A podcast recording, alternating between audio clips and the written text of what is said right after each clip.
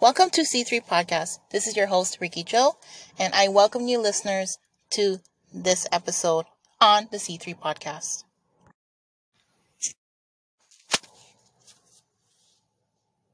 If you haven't listened to the relapse episode, part 1, I highly suggest you go and listen to that before tuning in to this episode. Now, as a disclaimer, I would like to warn everyone that there are going to be some trigger warnings, and I pray that you have the peace of God with you and that He protects you from any type of anxiety that the enemy may try to bring upon you because of this episode. But I also want to pray that Holy Spirit will be with you to discern through this, for it may help you or someone you may know that is going through a similar situation. Now, after I had confessed first to the recovery church my husband and I were attending about my one-night stand with Matt, who is considered my affair partner, they offered me support and guidance into confessing in a safe environment with my husband about the affair, in which they did. Of course, there was an angry reaction to my confession, which is 100% valid. And I put the sole responsibility, the blame on me, just based on a few factors of I've been in recovery the longest. I was warned against my fleshly desires towards Matt.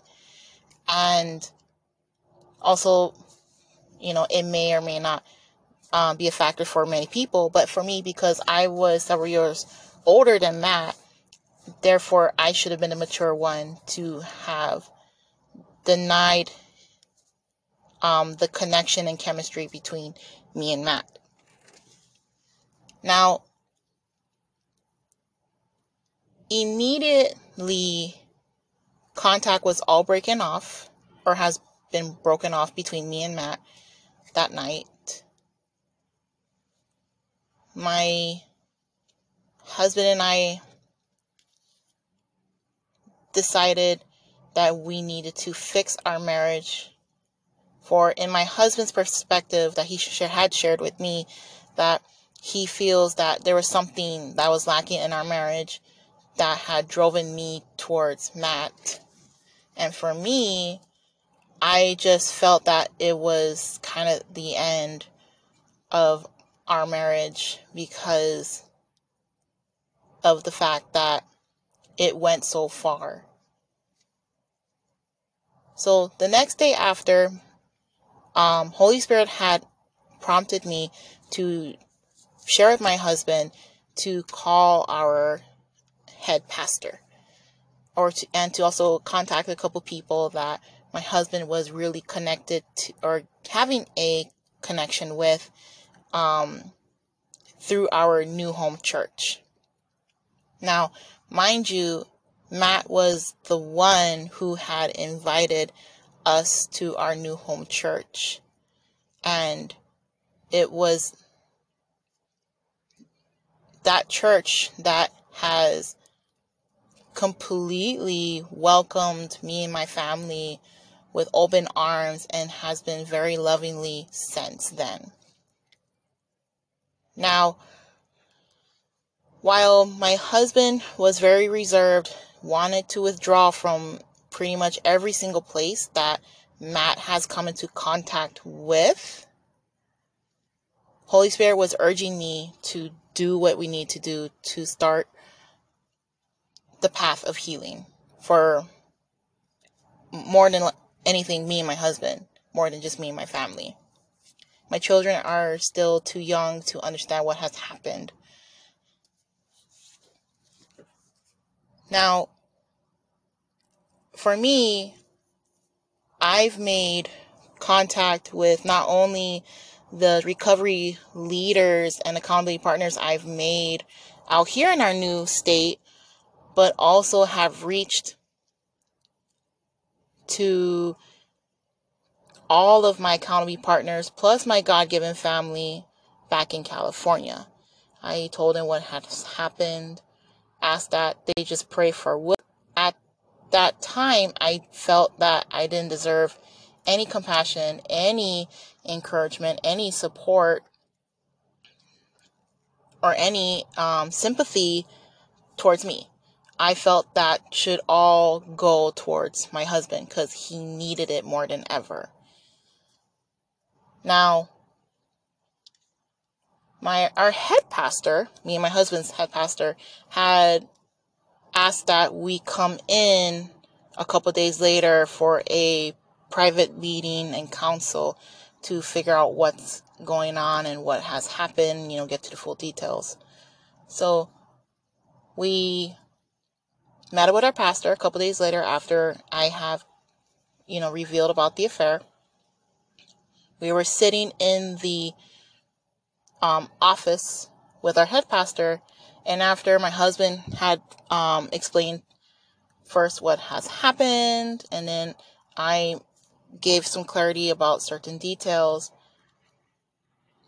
And this is the part where I have made my disclaimer earlier in the episode, where our head pastor looks at both of us and says, I genuinely and politely want to tell you guys this, but Matt has groomed you. And my head pastor looked at me and I said, I'm sorry, what? Even my husband was pretty shocked by the choice of words. And it might be because of living in California for so long that certain words do not just fly out without so much, I guess I want to say hesitancy. But our head pastor clarified again. He says, Matt groomed you into having this affair. And I think this is why this episode has taken so long to be recorded and published, just based because for me personally, I have been traumatized by a lot of people in my life, both physically and sexually. And for that to happen to me by another man who not only claims he's a Christian, but just on so many levels, the fact that he used love as a way to draw me to him.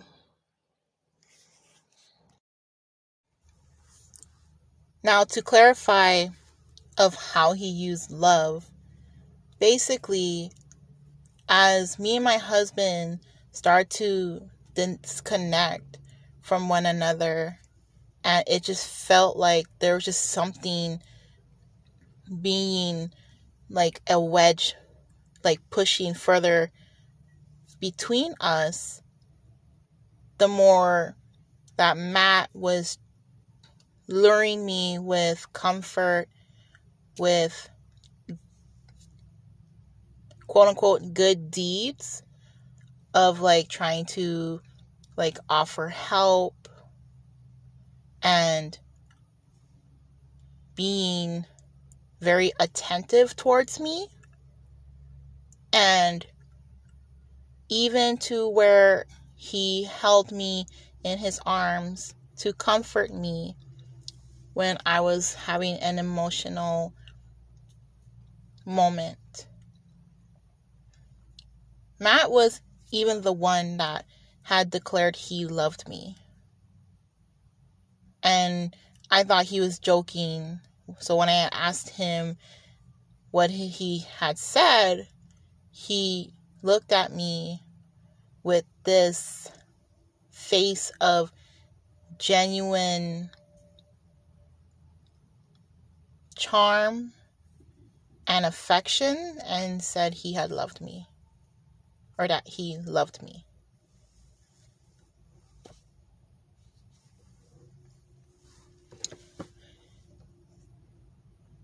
So being that our head pastor was telling me that this guy who claimed he loved me and had also told me he would be there for me if anything were to happen between me and my husband.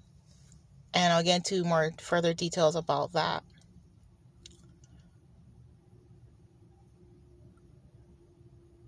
It crushed me so much that there was even moments where I believed I deserved all that pain that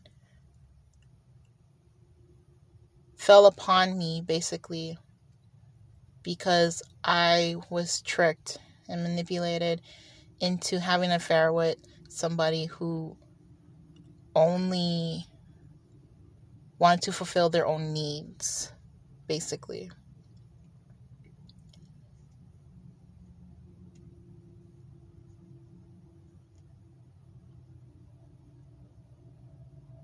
It angered and enraged my husband to hear that someone he thought he could trust had nearly destroyed our family due to, of course, sin, which is warned against so much in the Bible, especially with sexual immorality, or just sexual sin in general.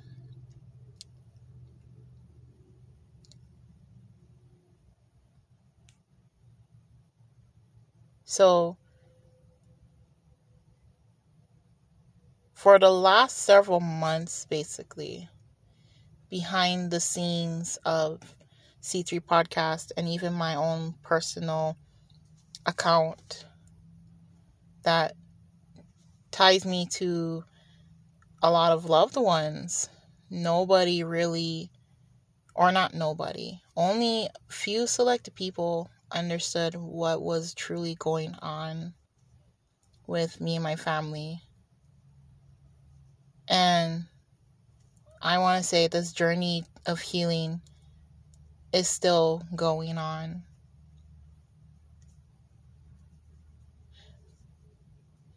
Now, some of you might think this has got to be the last layer, though, right, of this relapse, you know?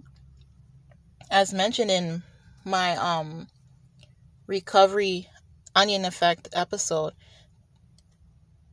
even this episode is just another layer. I nearly forgot that there is a little bit more meat to how both me and my husband has figured out about why we were having discord between one another.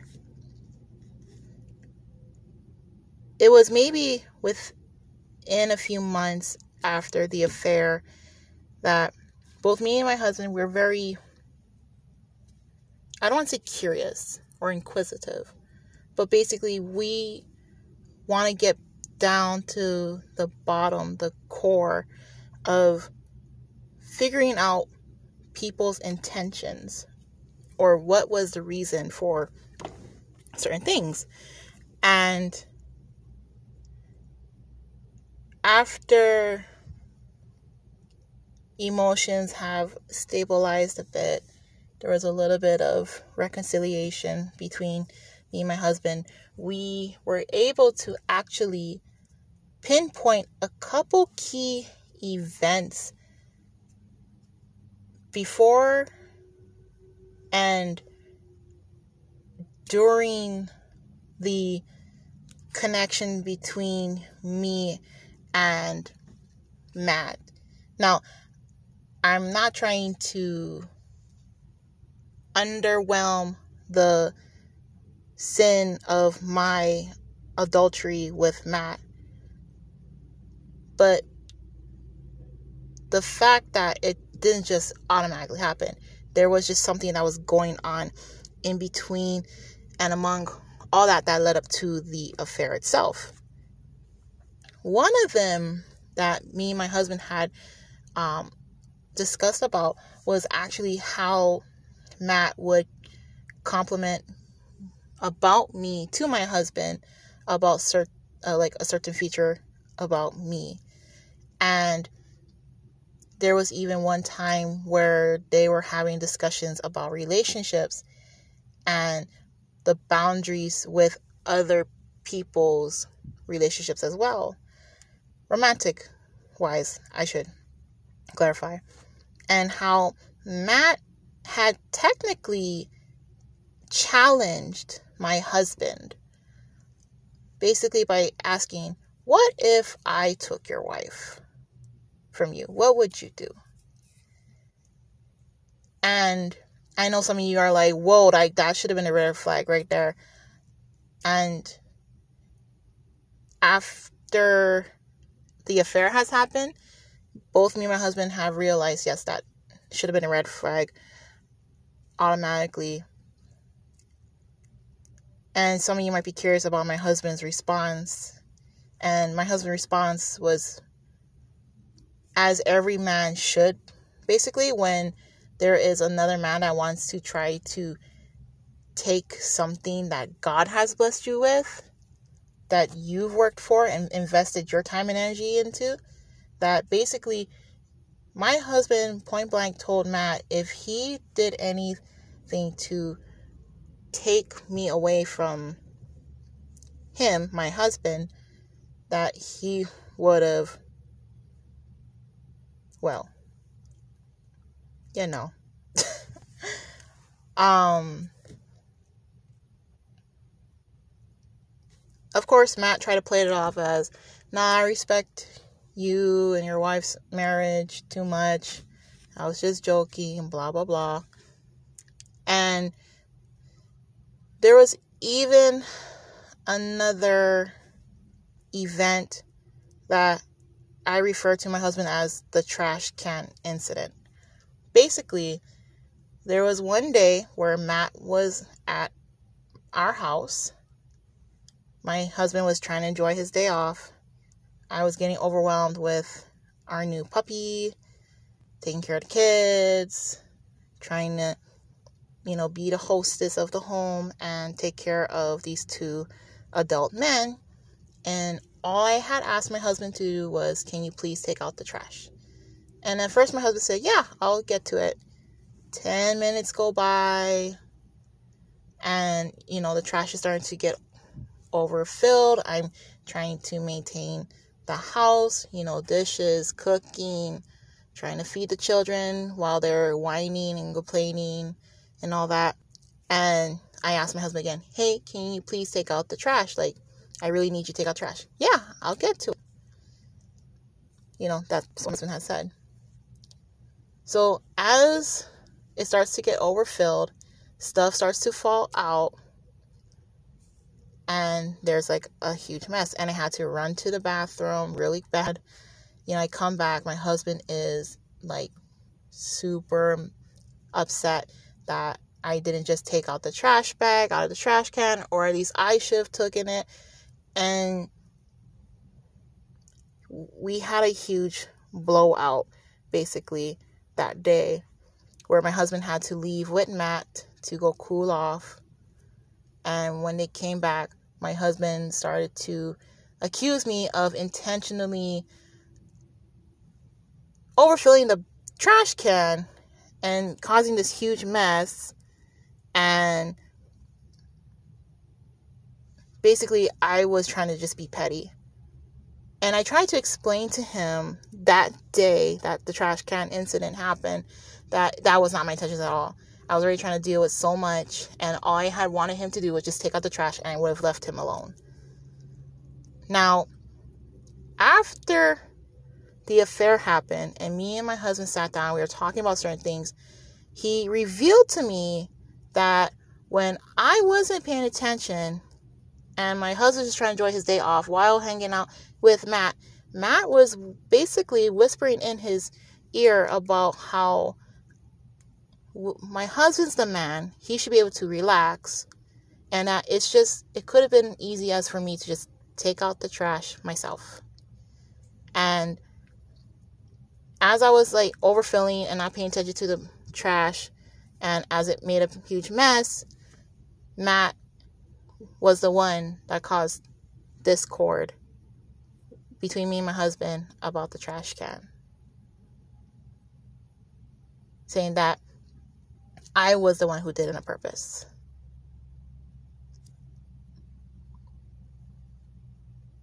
Now, of course, once me and my husband realized what had truly happened, what was one of the factors that caused the discord and dispute between me and him to disconnect, it really started to come clear that Matt truly did target me to groom me into the affair. And even like my husband had, you know, mentioned to me, like, you know, I noticed how he would look at you. I thought that he just was just paying attention to you when you would talk to him or whatever. But now I look back on it, I should have realized that those were red flags as well.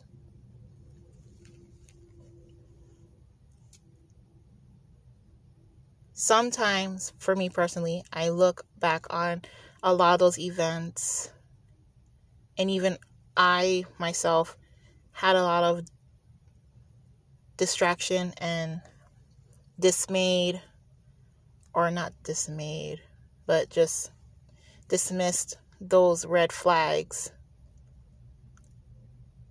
because personally, you don't really think someone is after you or targeting you for such any reason until after it's happened.